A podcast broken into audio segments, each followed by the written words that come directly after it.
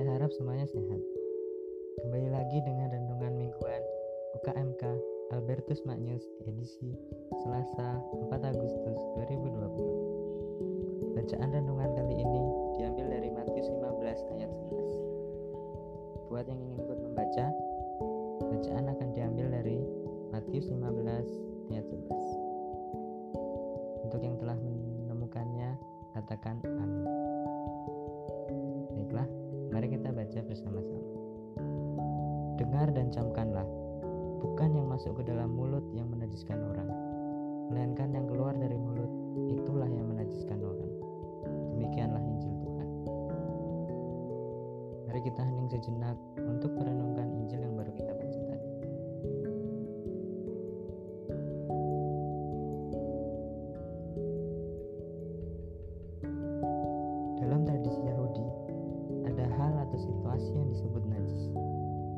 Najis ini sifatnya menular.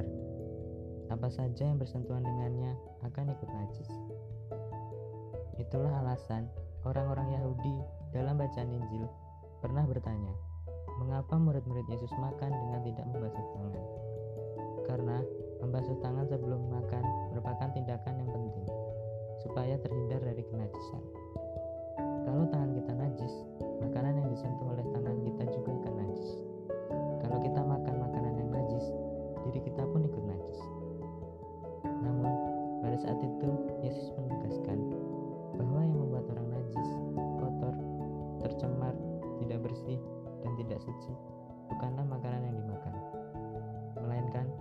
Jahat yang keluar dari mulut orang itu.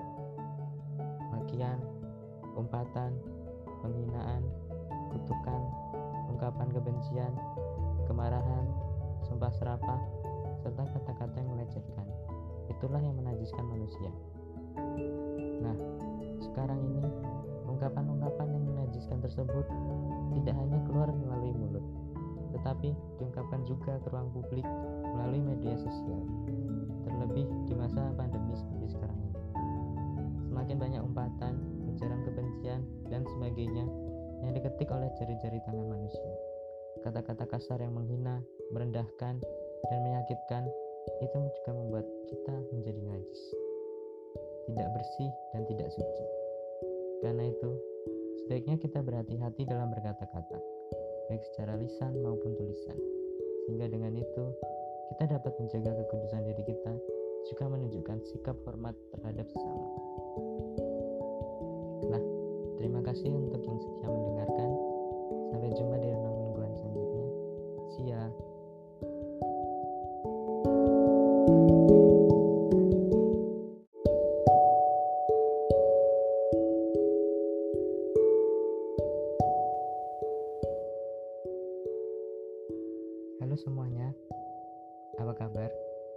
Saya harap semuanya sehat.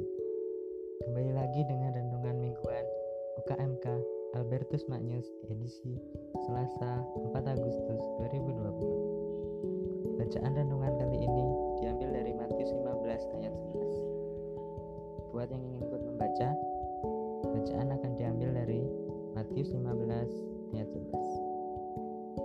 Untuk yang telah menemukannya, katakan amin. Baiklah, baca bersama-sama. Dengar dan camkanlah, bukan yang masuk ke dalam mulut yang menajiskan orang, melainkan yang keluar dari mulut, itulah yang menajiskan orang. Demikianlah Injil Tuhan. Mari kita hening sejenak untuk merenungkan Injil yang baru kita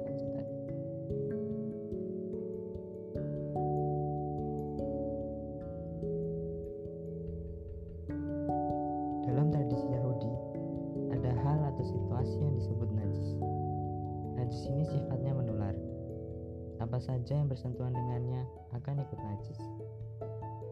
Itulah alasan orang-orang Yahudi dalam bacaan Injil pernah bertanya, mengapa murid-murid Yesus makan dengan tidak membasuh tangan? Karena membasuh tangan sebelum makan merupakan tindakan yang penting supaya terhindar dari kenajisan.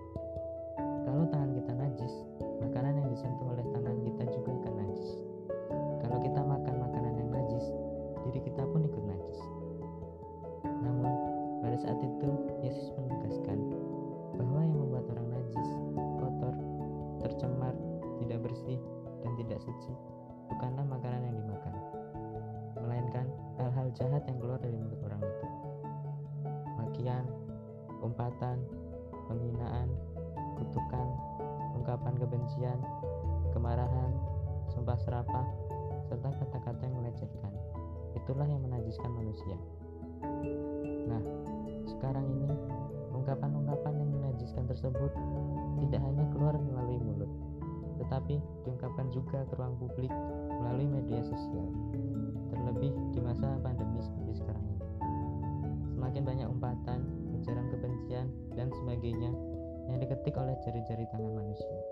Kata-kata kasar yang menghina, merendahkan, dan menyakitkan itu juga membuat kita menjadi najis tidak bersih dan tidak suci karena itu sebaiknya kita berhati-hati dalam berkata-kata baik secara lisan maupun tulisan sehingga dengan itu kita dapat menjaga kekudusan diri kita juga menunjukkan sikap hormat terhadap sesama baiklah terima kasih untuk yang setia mendengarkan. Sampai jumpa di renungan